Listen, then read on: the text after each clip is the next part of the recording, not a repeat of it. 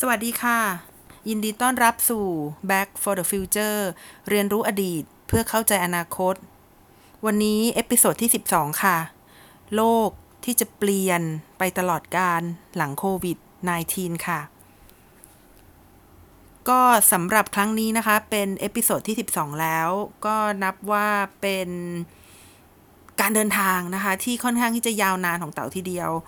ก็บอกตรงๆว่าเต่าเข้ามาในวงการนี้ค่อนข้างช้ากว่าคนอื่นนะคะ ทั้งๆทที่ก็ชอบฟังพอดแคสต์ นะคะ มาอยู่บ้างแล้ว แต่ว่าที่จะมาให้ทำเองเนี่ย ก็บอกเลยว่ายังไม่เคยให้โอกาสตัวเองมาก่อนหน้านี้มาก่อนนะคะ แล้วก็ไม่มีใครที่ให้โอกาสด้วย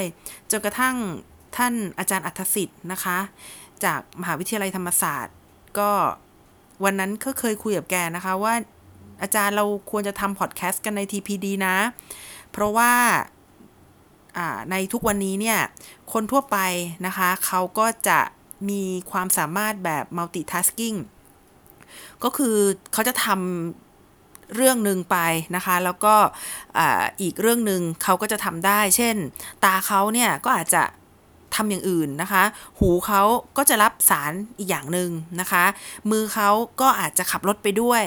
นะคะ ขาเขาก็อาจจะวิ่งไปด้วย ก็คือคนในยุคนี้สมัยนี้เนี่ยเป็นคนที่สามารถแบ่งประสาทได้นะคะ แล้วก็สามารถทำอะไรหลาย ๆ อย่างได้พร้อม ๆ กัน ตอนที่อาจารย์เด่นนะคะฟังที่ดิฉันเสนอเนี่ย ตอนนั้นจำได้เลยว่าไปกินก๋วยเตี๋ยวด้วยกันนะคะ ก็อาจารย์เด่นเขาก็รับไว้นะคะ แล้วต่อมาไม่นานเขาก็โทรศัพท์มา ว่าพี่เต๋าเอาเลยเรามาทำพอดแคสต์กัน ตอนแรกเนี่ยก็บอกตรงๆเลยว่า ก็คล้ายๆ กับเป็นคนขายไอเดียนะคะ แต่ว่าพอมีคนที่รับฟังไอเดียเรา แล้วก็นำไปปฏิบัตินะคะ จนสามารถกลายเป็นชิ้นเป็นอันได้แบบนี้ก็รู้สึกปรับปลื้มใจมากนะคะ ก็ต้องขอขอบคุณอาจารย์เด่นนะคะ TPD แล้วก็สปอนเซอร์อีกหลาย ๆ คนที่ให้การสนับสนุนพอดแคสต์นี้ด้วยนะคะ วันนี้ค่ะก็จะมาพูดถึงเรื่องของโลกที่จะ เปลี่ยนไปตลอดกาลนะคะ ก็ลองมาดูว่าจริง ๆ แล้วเนี่ยพอดแคสต์อันเนี้ยก็เป็นงานหนึ่งนะคะที่ทำที่บ้าน หลาย ๆ คนก็คงจะได้ทำงานที่บ้านนะคะ ในช่วงระยะเวลาประมาณ2-3สัปดาห์ที่ผ่านมานะคะ หลาย ๆ คนก็คงจะเริ่มได้ทำงานที่บ้านบ้างแล้ว แต่เราก็ต้องยอมรับนะคะว่าไม่ใช่งานทุกงานเนี่ที่จะทำที่บ้านได้ เราก็เลยอาจจะยังไม่เห็น ถนนนะคะ ในกรุงเทพหรือว่าในหลาย ๆ เมืองใหญ่ในประเทศไทยเนี่ย ที่จะเงียบเหงาเงียบสงัดเหมือนกับหลาย ๆ เมืองนะคะ ในประเทศจีนในช่วงที่เขาปิดประเทศ เพราะว่าอย่างที่ได้บอกไปนะคะ ก่อนที่จะมีการปิดเมืองเนี่ยก็คือว่า การที่เราจะตัดสินใจทำอะไรอย่างประเทศจีนเนี่ย เราต้องถามตัวเองว่าเราทำได้อย่างเขาจริงหรือเปล่านะคะ ไม่ใช่ว่าเห็นช้างขี้ขี้ตามช้าง อันนี้พูดแบบ แบบหยาบๆเลยนะคะ คือเราเราจะทำได้อย่างเขาหรือ ถ้าเรามุ่งหมายว่าเราจะปิดเมืองใดเมืองหนึ่งเนี่ยเราสามารถทำให้คนที่อยู่ในเมืองนั้นเนี่ยยังพอมีชีวิตอยู่ได้หรือไม่ เราสามารถป้องกันจริงๆไหมให้เขาอยู่กับบ้าน ไม่ใช่ว่ามีบางคนหนีออกมาจากบ้าน แล้วก็มาทำให้โรคเนี่ยเกิดขึ้นต่อเนื่อง และที่สำคัญเลยนะคะ การปิดเมืองอู่ฮั่นเนี่ย เขาไม่ได้ปิดนะคะเขาไม่ได้ปิดอย่างเดียวนะคะ แต่เขามีวิธีการอย่างอื่นที่ทำให้ประชาชนอยู่ได้ แล้วก็สามารถตรวจโรคได้ด้วยนะคะ จริงๆ แล้วดิฉันไม่ค่อยรู้เรื่องราวเกี่ยวกับอู่ฮั่นเท่าไหร่นะคะ เพราะว่าแน่นอนเราก็อาจจะตามข่าวเหมือนกัน แต่ว่าข่าวหนึ่งที่เรารู้สึกว่าแปลกๆนะคะ ก็คือในช่วงสัปดาห์ที่ผ่านมาเนี่ยมีหลาย ๆ ประเทศนะคะ ตั้งคำถามต่อจำนวนคนติดเชื้อ แล้วก็จำนวนคนเสียชีวิตนะคะ ที่เกิดมาจากโควิด -19 ว่าประเทศจีนเนี่ย ปิดข่าวบ้างหรือเปล่านะคะ ที่เมื่อกี้บอกว่าดิฉันไม่ทราบว่าอะไรเกิดขึ้นที่อู่ฮั่นจริง ๆ นะคะ เพราะว่าดิฉันไม่มั่นใจนะคะ ดิฉันขาดความมั่นใจเหมือนกันว่า จริง ๆ แล้วเนี่ย คนติดเชื้อในประเทศจีนเนี่ยตามจำนวนที่ประเทศจีนเขารายงานหรือเปล่า หรือว่าคนที่เสียชีวิตในประเทศจีนเช่นเดียวกันนะคะ เพราะว่าเขามีหลักฐานหลาย ๆ อย่างนะคะ อาจจะไม่ได้เรียกว่าหลักฐานสิแค่เรียกว่าข้อสงสัยแล้วกันนะคะ ข้อสงสัยหลาย ๆ อย่างที่ว่าจริงหรือที่คนจีนนะคะเสียชีวิตนะคะ ในอัตราส่วนเนี่ยประมาณที่เขาบอกมานะคะ เพราะว่าเรายังเห็นว่านะคะมีเบอร์โทรศัพท์ที่หายไปนะคะ หลายเบอร์ แล้วก็ปรากฏว่ามีโกดนะคะ มีโกด ที่ที่ซื้อเนี่ยในประเทศจีนเนี่ยมากกว่าจำนวนคนเสียชีวิตหลายเท่านะคะ เราก็เลยไม่ทราบว่าจริง ๆ แล้วจำนวนคนตายที่ประเทศจีนรายงานเนี่ยมันมันมันใช่หรือเปล่าจำนวนที่แท้จริงสูงกว่านั้นหรือเปล่านะคะ ที่สงสัยนี่ไม่ใช่อะไรนะคะ ก็คือถ้ามันอันตรายเนี่ยประเทศอื่นเขาก็จะได้ตั้งรับนะคะ แล้วก็ระมัดระวังตัวได้ทันว่าโรคนี้เนี่ยจริง ๆ แล้วมันมีความร้ายกาจเพียงใดนะคะ พูดถึงความร้ายกาจเนี่ย ในที่ผ่านมานะคะหลาย ๆ สื่อหลาย ๆ คนก็คงจะพูดให้ฟังถึงผลกระทบนะคะทางสุขภาพ แต่จริง ๆ แล้วโควิด -19 เนี่ยมีผลกระทบนะคะต่ออประชาชน ต่อรัฐบาล ต่อภาคประชาสังคมนะคะต่อภาคเอกชนเนี่ยอย่างหนักหน่วงมากนะคะ เรียกได้ว่า น่าจะเหมือนดาวเคราะห์น้อยชนโลกนะคะ จนกระทั่งทำให้ไดโนเสาร์เนี่ยสูญพันธุ์ไปนะคะ ในช่วงจูราสสิกพาร์คเลยทีเดียวทำไมจึงเป็นอย่างนั้นนะคะ เพราะว่าโควิด -19 เนี่ย ที่มันมากระทบกับคนทั้งโลกเนี่ยนะคะ มันเกิดขึ้นอย่างรวดเร็วมาก มันแตกต่างจากวิกฤตเศรษฐกิจในปี 2008 นะคะ คือวิกฤตเศรษฐกิจที่เกิดในปี 2008 เนี่ย แน่นอนนะคะว่ามันได้ส่งผลกระทบ ในตลาดเงินนะคะ แล้วก็ในตลาดหลาย ๆ ตลาดอย่างต่อเนื่องนะคะ แต่ว่าเราก็เห็นนะคะว่ามันมีสัญญาณเตือนก่อนหน้านั้น และแม้ว่ามันจะพังลงมาก็จริงนะคะ แต่ว่าโลกหลังปี 2008 เนี่ย มันก็ยังมีการลงทุนนะคะ มันก็ยังมีการบริโภค มันจึงทำให้เห็นว่ามันมี เครื่องจักรนะคะ บางเครื่องจักรเนี่ยที่ยังทำงานอยู่ ไม่ได้หมายความว่าทุกเครื่องจักรเนี่ยจะถูกปิดเหมือนกันหมดนะคะ เหมือนกับโควิด -19 หรือว่าถ้าเกิดใครบางคนนะคะพยายามที่จะเปรียบเทียบโควิด -19 เนี่ยให้เข้ากับ Great Depression ทำไมถึงต้องไปโยง Great Depression เพราะว่า Great Depression นะคะ เป็นหายนะครั้งสำคัญของศตวรรษที่ผ่านมา เขาก็เลยมีการเปรียบเทียบว่าแล้วโควิด -19 ครั้งนี้ล่ะ มันจะเป็นหายนะครั้งสำคัญของศตวรรษนี้หรือไม่นะคะ แต่ความแตกต่างกันนะคะก็คือว่าตลาดหุ้นในสหรัฐอเมริกานะคะ ล่มสลายในปี 1929 นะคะ หลาย ๆ ครั้งเนี่ยแต่ว่ามันเกิดในปี 1929 นะคะ แต่จริง ๆ แล้วเนี่ย depression หรือว่าความตกต่ำทางเศรษฐกิจนะคะ มันเกิดขึ้นในช่วง 3-4 ปีหลังจากนั้น ก็คือว่ามันยังมีบางช่วงค่ะ ที่เศรษฐกิจเนี่ย มันก็ยังค่อยๆชะลอตัวลง มันไม่ได้อยู่ๆหายวับไปนะคะ คือรัฐบาลไม่ได้อยู่ๆก็จะประกาศให้ทุกคนเนี่ย อยู่ในบ้านนะคะ อย่าออกมานะคะ หรือว่าเข้าของต่างๆเนี่ย ถูกรุมกันซื้อนะคะ จากห้างสรรพสินค้า แต่ว่าของต่างของใช้หรือว่าพวก สินค้าเกษตรนะคะ แล้วก็พวกผลไม้รากไม้เนี่ยยังอยู่ที่ฟาร์มก็คือไม่สามารถนำออกมาจากฟาร์มได้ เนื่องจากการขาดแคลนอย่างฉับพลันนะคะ ของแรงงานตามฤดูกาลซึ่งส่วนใหญ่นะคะก็จะเป็นแรงงานอพยพที่มาเก็บผลไม้นะคะ คือตรงนี้เนี่ยดิฉันได้อ่านใน World Economic Forum นะคะเขาบอกว่าโควิด -19 เนี่ยมีความเสี่ยงที่จะทำให้คนยุโรปเนี่ย ขาดแคลนผลไม้แล้วก็ผักนะคะดิฉันก็สงสัยว่ามันขาดแคลนได้ยังไงนะคะ ก็เลยลองคลิกเข้าไปอ่าน เขาบอกว่า เนื่องจากโควิด -19 เนี่ย มันทำให้ประเทศต่างๆ พยายามปิดกั้นพรมแดนของตัวเองนะคะ เพื่อที่จะคอนเทนไม่ให้เชื้อโรคเข้า เพื่อที่จะคอนเทนไม่ให้เชื้อโรคออก ทีนี้พอแต่ละประเทศนะคะเขาปิดพรมแดนของตัวเองเนี่ย ก็ได้ทำให้แรงงานซึ่งจะ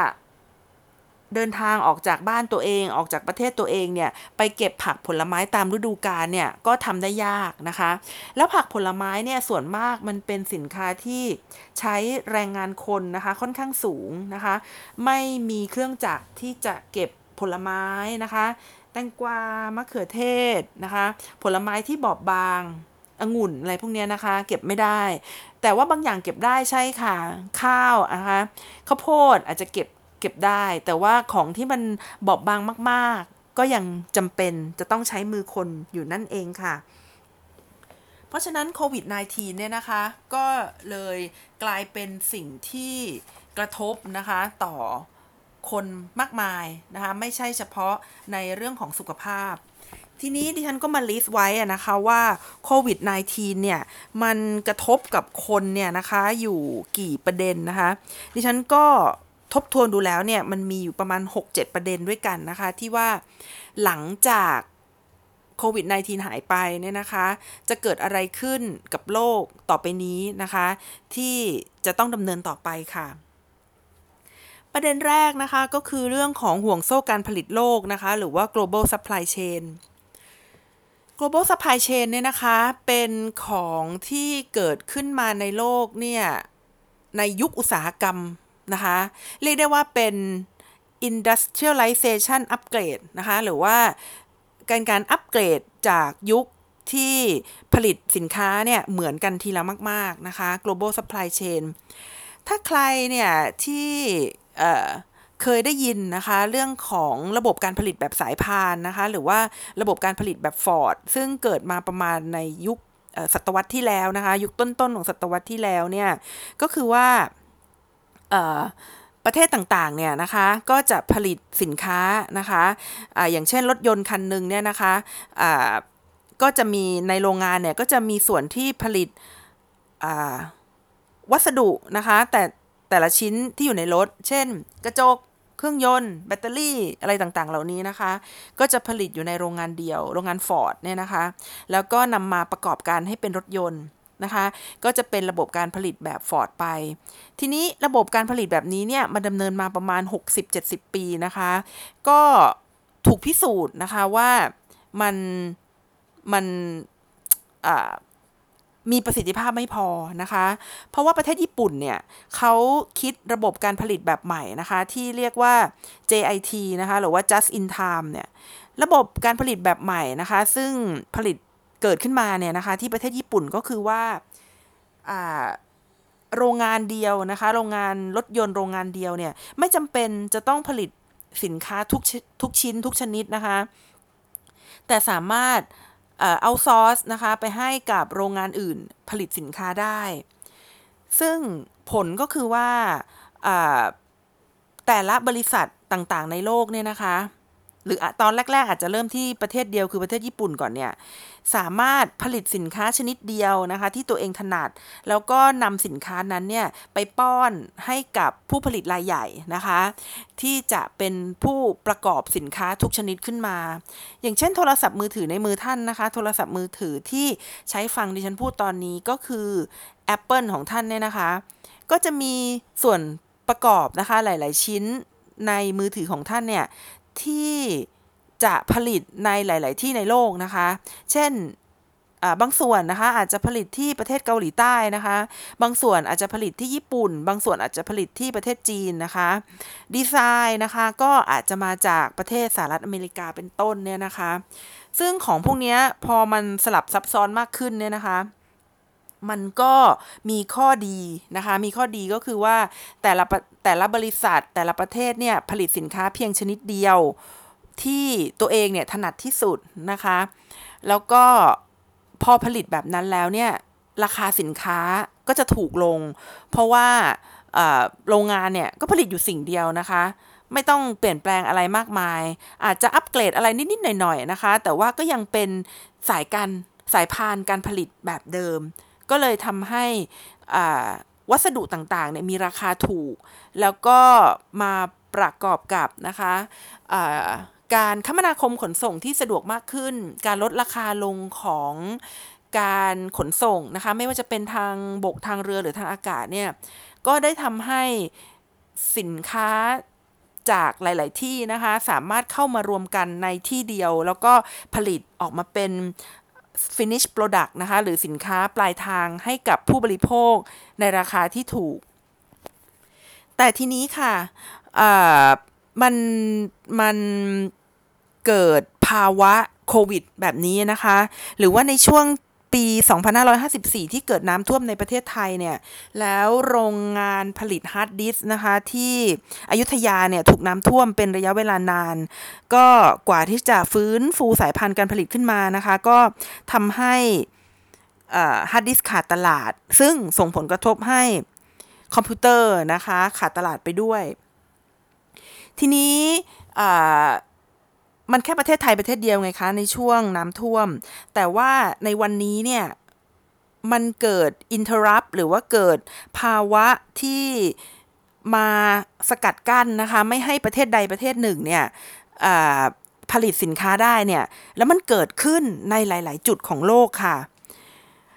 ทีนี้จะทำยังไงดีคะ มันก็มีหลาย ๆ ทางเลือกนะคะ บางทางเลือกเขาก็บอกว่า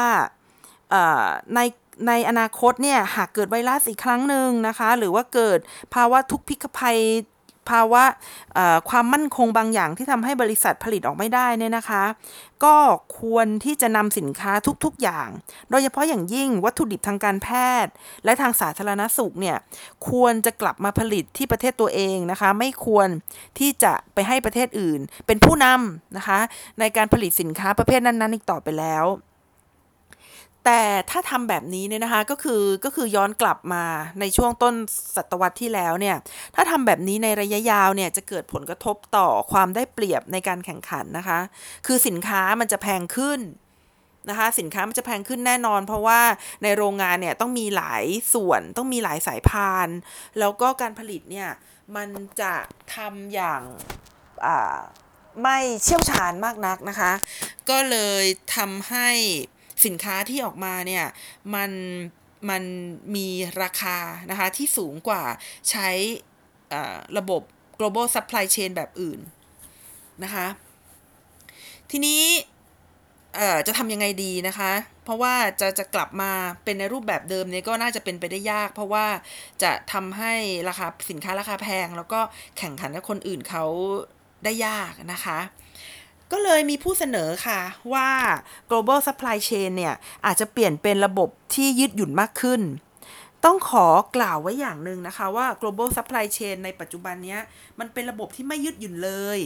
ไม่ยืดหยุ่นก็คือว่า โรงงานใดโรงงานหนึ่งนะคะ ที่เคยอาศัยซัพพลายเออร์มาจากโรงงานนี้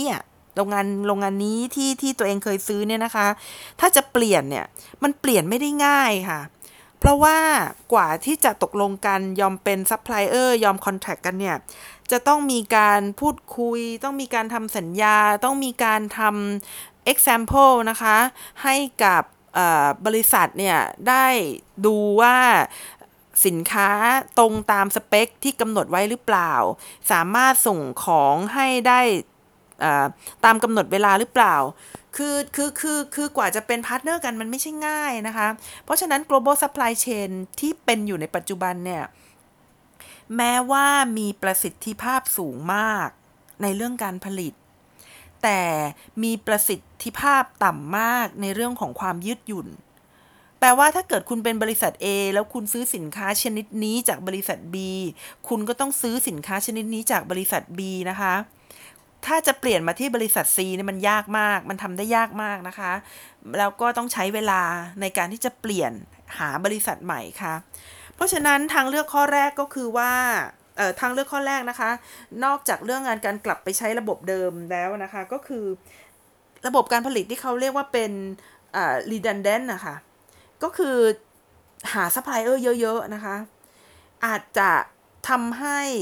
สินค้าเนี่ยมีราคาแพงขึ้นนะคะ แต่ว่าเปลี่ยนแปลงง่ายง่ายกว่านะคะวัตถุดิบเนี่ยจะมาจากหลากหลายพื้นที่ แล้วก็หลากหลายบริษัท หลากหลายวิธีการผลิตนะคะ และที่สำคัญเนี่ยก็คือว่าจะต้องมีการสต็อกสินค้าบ้างนะคะ อาจจะเรียกว่าเป็นสต็อกสินค้าทางยุทธศาสตร์นะคะ หรือว่า strategic stock ซึ่งก่อนหน้านี้เนี่ยไม่จำเป็นต้องมีนะคะ ก่อนหน้านี้ที่ที่ใช้วิธีการผลิตแบบ just in time เนี่ย สามารถคำนวณได้ว่าบริษัทต่างๆ เนี่ยจะมาส่งสินค้าให้เราเมื่อไหร่ เพราะฉะนั้นเราไม่จำเป็นจะต้องสร้าง warehouse ต้องสร้างสต็อกอะไรมากมายนะคะ ซึ่งมีความเสี่ยงอย่างมากกับการสูญเสียกับความเสียหายนะคะ หรือว่าความเสี่ยงที่สินค้าชนิดนั้นๆเนี่ยจะตกรุ่นนะคะ เพราะฉะนั้นอออย่างที่บอกก็คือว่าอาจจะต้อง อาจจะต้องยอมนะคะ อาจจะต้องยอมมีซัพพลายเออร์มากขึ้น อาจจะต้องยอมสร้างสต็อกมากขึ้น อาจจะต้องยอมเสียค่าใช้จ่ายนะคะ ในเรื่องของวัตถุดิบนะคะของที่จะเอามาประกอบเป็นสินค้าของเราเนี่ยมากขึ้น ทั้งนี้นะคะเพื่อที่จะแก้ไขปัญหาในเรื่องของอความไม่ยืดหยุ่นของ global supply chain ค่ะ ทีนี้มาสองสาวันก่อนนะคะ ได้อ่านเอ่อ Harvard Business Review นะคะเขาก็กังวลเหมือนกันนะคะว่า global supply chain เนี่ยมันจะเปลี่ยนแปลงหน้าตาไปนะคะเขาก็เสนอค่ะว่าเอ่อหลังจากนี้เนี่ยหลังจากโควิดเนี่ยนะคะ หรืออาจจะพร้อม ๆ กันไปเนี่ยก็ได้นะคะ supply chain เนี่ยจะต้องมุ่งไปนะคะในเรื่องของ การนำบล็อกเชนนะคะหรือว่า AI นะคะเข้ามาช่วยในด้านการสร้างแผนที่ supply นะคะที่เขาเขียนในบทความว่าเป็น supply mapping resource นะคะก็คืออบริษัทเนี่ยควรจะมีข้อมูลนะคะว่าที่ใดในโลกเนี่ยเขามีวัตถุดิบนะคะที่สามารถกลายมาเป็น supply ให้เราได้นะคะ และนอกจากนี้นะคะก่อนที่จะทำสัญญากับซัพพลายเออร์รายใดเนี่ยนะคะ จะต้องวิเคราะห์นะคะว่าซัพพลายเออร์รายนั้นเนี่ยเขามีเอ่อ logistic capacity หรือเปล่านะคะ หรือว่ามีความสามารถในการส่งของเนี่ยได้มากมายแค่ไหน โดยเฉพาะอย่างยิ่งนะคะ ในช่วงของภาวะที่ที่ที่เป็นหายนะแบบนี้นะคะ ซัพพลายเออร์ของเราเนี่ยจะส่งสินค้าให้เราได้หรือเปล่า ซึ่งตรงนี้เป็นราคานะคะที่จะต้องเอามาคิดในการคำนวณต้นทุนนะคะของสินค้าต่างๆ อันนี้ก็เป็นข้อแรกนะคะ เรื่องของ global supply chain ที่จะต้องเปลี่ยนแปลงไปนะคะ อย่างไม่มีวันย้อนกลับ ประเด็นที่ 2 ค่ะ ก็คือการตอบสนองต่อ global warming นะคะ คือหลังจากที่หลาย ๆ เมืองใหญ่ในโลกเนี่ยล็อกดาวน์ตัวเองนะคะ โดยเฉพาะประเทศจีนเนี่ยนะคะ แล้วก็หลาย ๆ เมืองนะคะในโลกเนี่ย มันทำให้เราเห็นว่าสภาพมลพิษนะคะ ที่เกิดมาจากการใช้ทรัพยากรธรรมชาติมากมายของมนุษย์เนี่ย ดีขึ้นนะคะ สภาพมลพิษเนี่ย ลดน้อยลงนะคะสภาพสิ่งแวดล้อมเนี่ยดีขึ้นนะคะ อย่างเช่นในประเทศจีนนะคะ ก็พบว่าในหลาย ๆ เมืองเนี่ยมีค่าอากาศนะคะที่ดีนะคะ เข้าขั้นสีเขียว แล้วก็ในประเทศอินเดียนะคะ บางชายหาดเนี่ยมีเต่าทะเลนะคะหลายหมื่นตัวเนี่ยขึ้นมาวางไข่ หลังจากที่ไม่เห็นเขาในระยะเวลานานนะคะ แต่ว่าในบางที่อย่างเช่นเชียงใหม่ที่ฉันก็ยังเห็นอากาศนะคะ ยังสกปรกอยู่นะคะ อันสืบเนื่องมาจากปัญหาในการเผานะคะก็ก็ก็ยังเป็นอยู่ แต่ว่าถ้ามันเป็นพอลูชันที่มาจาก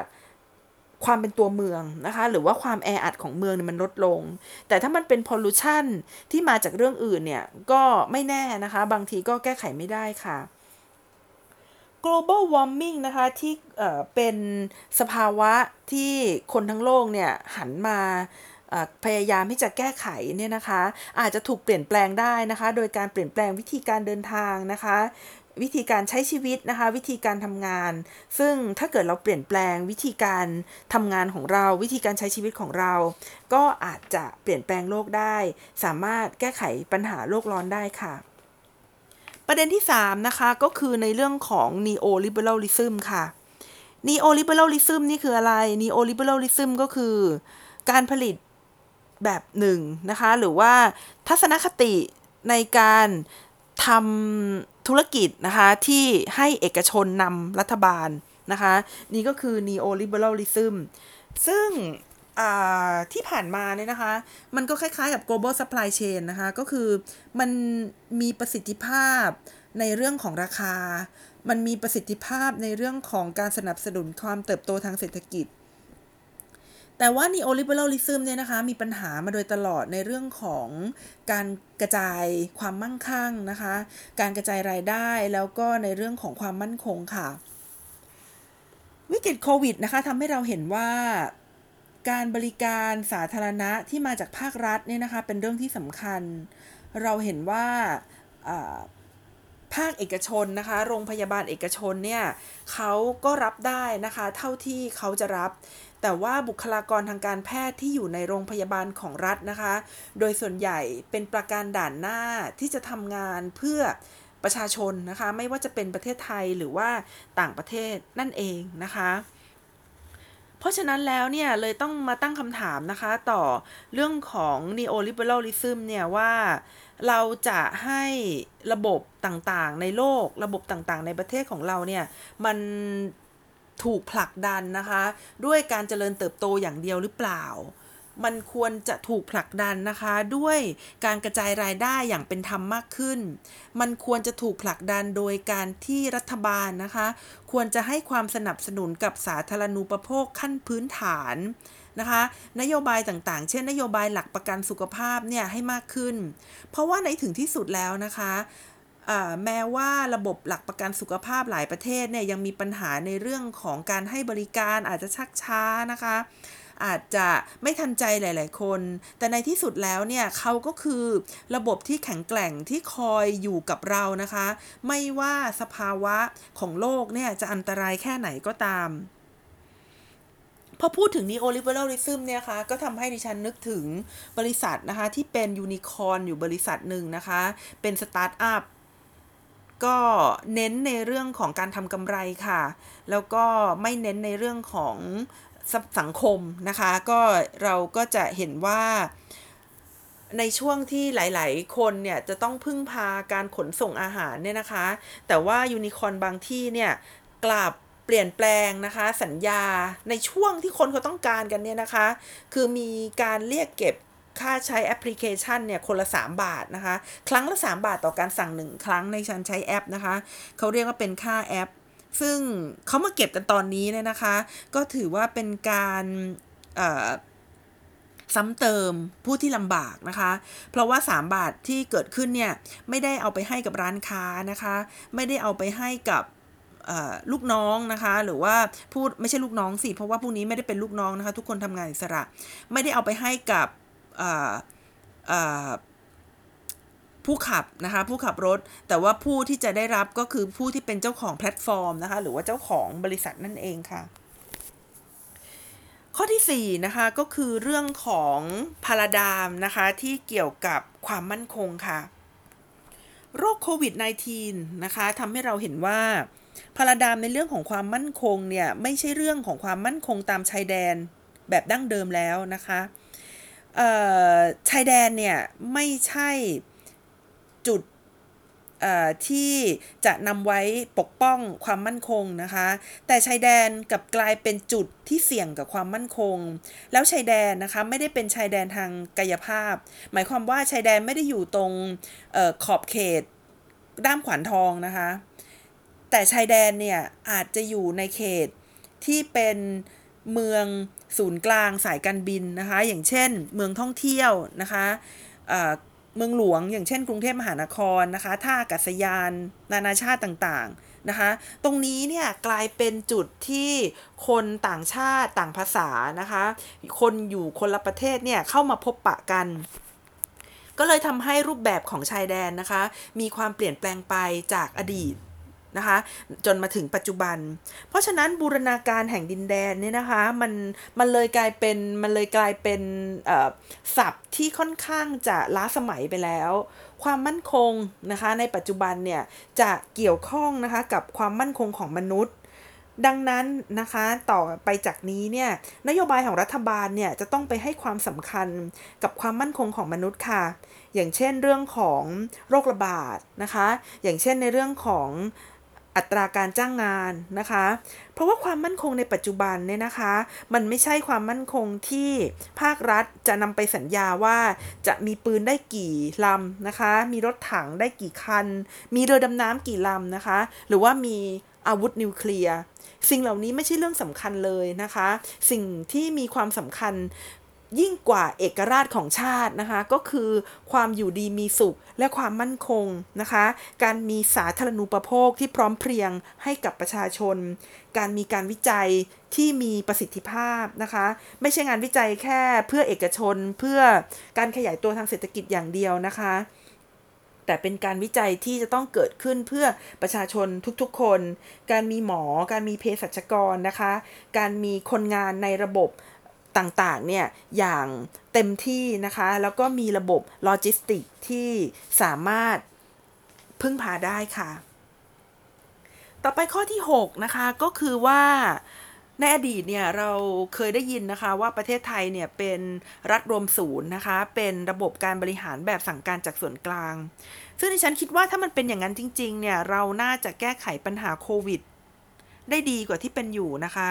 แต่ที่มันเกิดขึ้นนะคะก็คือว่าระบบแบบสั่งการจากส่วนกลางที่ไม่มีประสิทธิภาพนะคะ อย่างเช่นเหตุการณ์หลาย ๆ เหตุการณ์ที่เกิดขึ้นตอนรัฐบาลเนี่ยได้สั่งมีคำสั่งนะคะะไม่ใช่รัฐบาลตอนนั้นกรุงเทพนะคะ มีคำสั่งปิด ปิดห้างสรรพสินค้านะคะ ปิดตลาดสดในส่วนที่ไม่ได้ขายอาหาร ก็ได้ทำให้ผู้คนนะคะตกอกตกใจนะคะแห่กันเดินทางนะคะออกจากกรุงเทพกันจ้าละวันเลยนะคะ ซึ่งในสภาวะที่ผู้คนเนี่ยเข้าไปรวมตัวกันอย่างมากมายนะคะในหมอชิดนะคะหรือว่าสายใต้เนี่ยมันก็ทำให้เกิดความอาจจะเป็นไปได้นะคะที่จะมีความเสี่ยงที่ ผู้คนเนี่ยที่นั่งรถไปด้วยกันด้วยความแออัดเนี่ยจะนำโควิด -19 นะคะไปกับตัวเอง แล้วก็ไปตามหลาย ๆ จังหวัดนะคะ ซึ่งตรงนี้นะคะก็ทำให้เห็นว่ารัฐบาลนะคะจะต้องเปลี่ยนแปลงวิธีการทำงานก็คือว่า อันนี้ไม่ได้บอกว่าให้รวมศูนย์นะคะ แต่บอกว่ารัฐบาลเนี่ยจะต้องให้ข้อมูลที่เท็จ ที่แท้จริงนะคะ แล้วก็ทันเวลา แล้วก็ในแต่ละภาคส่วนนะคะ ในแต่ละหน่วยงานในแต่ละองค์กรเนี่ย จะต้องทราบว่าตัวเองทำอะไรนะคะ ไม่ใช่ว่ามีแค่แผนสั่งห้ามสั่งห้าม แต่ว่าสุดท้ายแล้วไม่มีใครทราบนะคะว่าตัวเองเนี่ยจะต้องแก้ไขปัญหาอย่างไร นี่ก็เป็นปัญหาสำคัญอย่างหนึ่งนะคะ กับระบบราชการนะคะ แบบรวมศูนย์ และที่สำคัญนะคะก็คือต้องให้โอกาสกับภาคประชาสังคมเนี่ยเข้ามามีส่วนร่วมในการตัดสินใจนะคะ ในการวางแผนในการบังคับใช้แล้วก็ประเมินนโยบายต่างๆ ที่ออกมา มาตรการต่างๆเนี่ยนะคะที่รัฐบาลออกมาเนี่ยจะต้องเปิดเผยต่อประชาชนนะคะ แล้วก็เป็นข้อมูลให้พวกเขาเนี่ยสามารถตัดสินใจได้ ถ้าเกิดจะมาเรียงลำดับกันดูเนี่ยนะคะว่ามาตรการที่ออกมาเนี่ยควรจะเป็นมาตรการอย่างไรบ้างนะคะ ประเด็นแรกเลยที่สำคัญที่สุดเลยเนี่ยก็คือต้องก่อให้เกิดผลทางสุขภาพนะคะ ต้องก่อให้เกิดผลทางสุขภาพ ก็คือว่าจะต้องเป็นมาตรการที่ออกมาแล้วเนี่ยทำให้ผู้ติดเชื้อนะคะ มีจำนวนลดน้อยลงจริง ๆนะคะ ก็คือต้องให้เกิดผลเป้าหมายแรกก็คือลดผู้ติดเชื้อนะคะ จาก โควิด -19 นะคะ ประเด็นที่2นะคะก็คือไม่ก่อให้เกิด action หรือว่าพฤติกรรมใด ๆ ที่ผิดกฎหมายนะคะ อย่างเช่นดูเตเต้เนี่ยของฟิลิปปินส์ขออนุญาตที่เอ่ยนามนะคะ แต่เนื่องจากว่าสิ่งที่เขาประกาศเนี่ยมันมันมันสุดโต่งมากแล้วเราก็สามารถนำมาเรียนรู้ได้นะคะ ก็ถือว่านำมาเรียนรู้ร่วมกัน สิ่งที่เขาทำก็คือว่าเขาประกาศว่าเขาประกาศเคอร์ฟิวนะใครออกจากบ้านเขายิง อย่างเงี้ยค่ะ ก็คือถ้าเกิดมันเป็นนโยบายที่เกิดมาที่ออกมาแล้ว แล้วมันจะทำให้เกิดพฤติกรรมที่ผิดกฎหมายเนี่ย อย่าทำมันทำไม่ได้นะคะ มันเริ่มมีปัญหาแล้ว ก็จะต้องไปดูนะคะว่าอะไรที่จะทำให้คนเนี่ยฝ่าฝืนกฎหมาย สิ่งที่จะต้องทำนะคะ ก็คือเราไม่ได้มีกฎหมายมาเพื่อให้คนฝ่าฝืนนะคะ เราจะต้องไปดูว่า คนส่วนใหญ่ต้องไม่ทำผิดกฎหมายนะคะ กฎหมายนั้นถึงจะออกมาได้ ไม่ใช่กฎหมายที่ทำออกมาแล้วทำให้คนส่วนใหญ่ทำผิดกฎหมาย ถ้าเกิดเป็นอย่างนั้นนะคะ มันก็ไม่น่าจะเป็นกฎหมายที่ดีแล้วค่ะ ข้อที่3นะคะก็คือการใช้วิธีการบังคับนะคะ เท่าที่จำเป็นนะคะ ไม่ใช้วิธีการบังคับพร่ำเพรื่อค่ะ เพราะว่าถ้าเกิดใช้วิธีการบังคับพร่ำเพรื่อแล้วเนี่ยในเวลาที่สำคัญจริง ๆ ที่เราต้องการที่จะบังคับเนี่ยมันจะไม่สามารถบังคับได้นะคะ ประการที่ 4 ค่ะ ต้องเคารพความหลากหลายนะคะ แล้วก็ต้องให้ทุกคนเนี่ยสามารถอยู่ในสังคมได้อย่างเท่าเทียมกันค่ะ ประการที่ 5 นะคะ ก็คือต้องมีจุดจบนะคะ เช่นต้องบอกไว้เลยว่าช่วงระยะเวลากี่วัน เพื่อที่จะให้ประชาชนเนี่ยมีข้อมูลนะคะ ในการเตรียมตัวทำสิ่งที่จำเป็นสำหรับเขานะคะ ไม่ใช่ประกาศแล้วก็ยืดระยะเวลาไปเรื่อยๆ และที่สำคัญค่ะ ก็คือจะต้องนำมา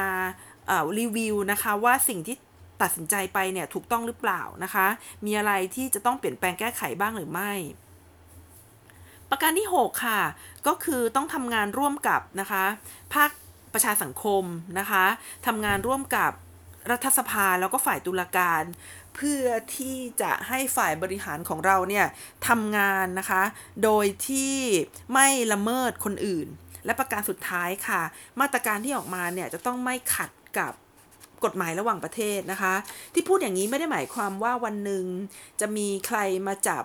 ผู้บริหารประเทศนะคะในอาชญากรสงคราม ในคดีอาชญากรสงครามได้ง่าย ๆ เราไม่ได้หมายถึงอย่างนั้นนะคะ แต่ว่าสิ่งไหนที่มันเป็นกฎหมายระหว่างประเทศเนี่ยสิ่งนั้นมันก็เป็นสิ่งที่คนนะคะไม่ใช่ประเทศเราเท่านั้น แต่ว่านานาชาติในโลกเนี่ยให้การยอมรับ เพราะฉะนั้น ก็หมายความว่ามันมีมาตรฐานในระดับหนึ่งนะคะ ว่ามันก็ใช้ได้นะคะแล้วก็ไม่ควรที่จะออกมาตรการใด ๆออกมานะคะ แล้วก็เป็นการละเมิดนะคะ สิทธิมนุษยชนหรือว่าละเมิดด้านอื่น ๆนะคะ ประการที่7นะคะก็คือในเรื่องของอบทบาทของภาคประชาสังคมนะคะ แล้วก็ภาคส่วนอื่นๆ ที่จะมีอิทธิพลมากขึ้นในโลกปัจจุบันค่ะ อย่างเช่นนะคะเเราจะเห็นว่าในปัจจุบันเนี่ย ภาคเอกชนออกมามี action นะคะ ออกมามีพฤติกรรมที่จะช่วยบุคลากรในแวดวงสาธารณสุขนะคะอย่างมาก เช่นออกมาช่วยรวมการบริจาคแอลกอฮอล์นะคะ หรือว่าพยายามที่จะสร้างแอปพลิเคชันนะคะ บอกเราว่า มี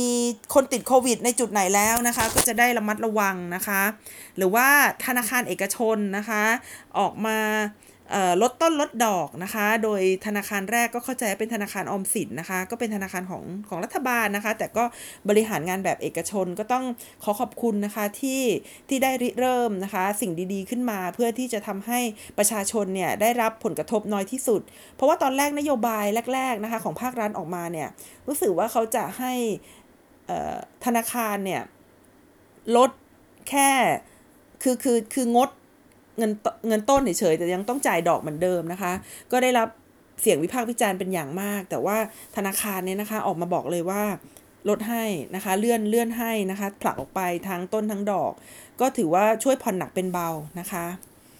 นอกจากนี้นะคะในหลาย ๆประเทศเนี่ยอย่างเช่นในประเทศจีนเนี่ยดิฉันได้อ่านข่าวนะคะแล้วก็พบว่า แม้ว่าสีจิ้นผิงเนี่ยนะคะเขาจะ ออกมาบอกว่า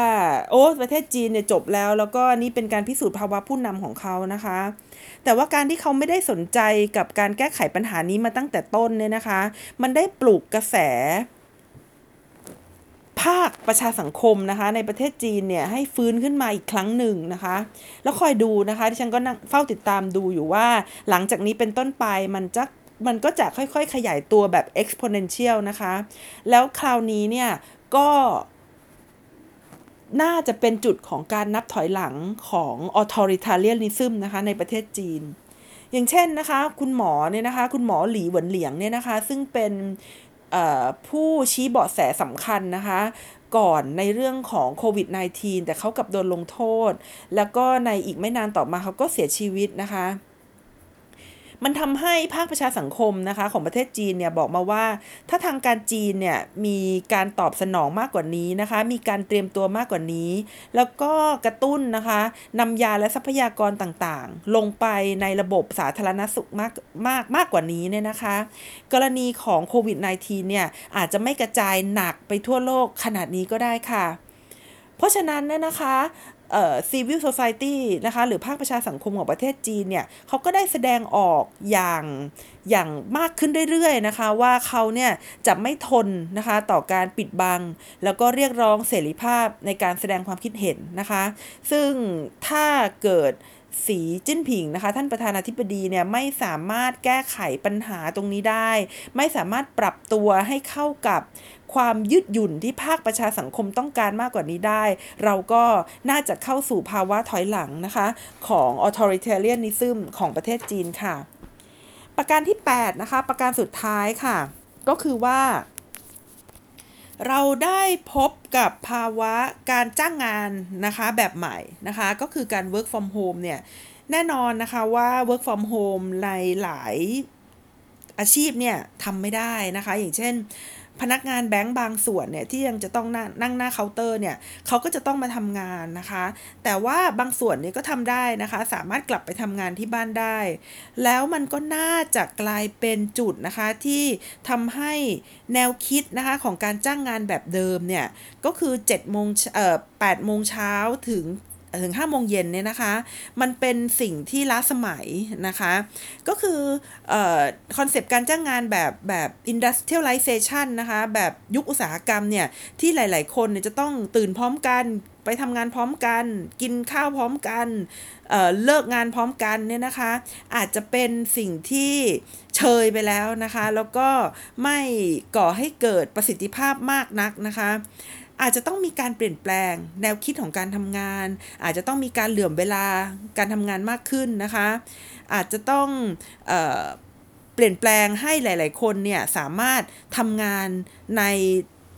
หลาย ๆ ส่วนของบ้านนะคะ ในหลาย ๆ ที่ได้มากขึ้นนะคะ มีการกระจักกระจุกตัวในการใช้บริการสาธารณะนะคะ อย่างเช่น รถเมย์นะคะ รถไฟฟ้าเนี่ย น้อยลงนะคะ ก็ถ้าเป็นไปได้เนี่ยนะคะความคุ้มค่าของการไปทำงานเนี่ยอาจจะต้องนำมาคิดดูอีกครั้งนะคะว่าจะต้องมีการเปลี่ยนแปลงอย่างไร ที่ผ่านมานี้นะคะ 8 เรื่องที่ผ่านมาเนี่ยก็ทำให้เห็นว่านะคะ จริงๆแล้วมันตัวตัวระบบเนี่ยมันมีปัญหาอยู่ แต่ว่ายังไม่มีใครหรือว่าไม่มีสถานการณ์ใดนะคะ มากดดันให้เกิดการเปลี่ยนแปลง โควิด -19 นะคะ ก็เป็นสภาวะใหม่นะคะ เป็นสภาวะของหายนะ ที่ได้ทำให้ความผุพังของ 8 สิ่งที่เคยมีอยู่ในอดีตเนี่ย มันถูกขย่มอีกครั้งหนึ่ง แล้วมันก็จะต้องปรับตัวค่ะ เพื่อที่จะอยู่ให้ได้กับโลกในภาวะหลังโควิด -19 ค่ะ สำหรับวันนี้นะคะ ดิฉันนัชชาพัฒอมรกุลก็ขอมาชวนท่านผู้ฟังคุยแต่เพียงเท่านี้ค่ะ สวัสดีค่ะ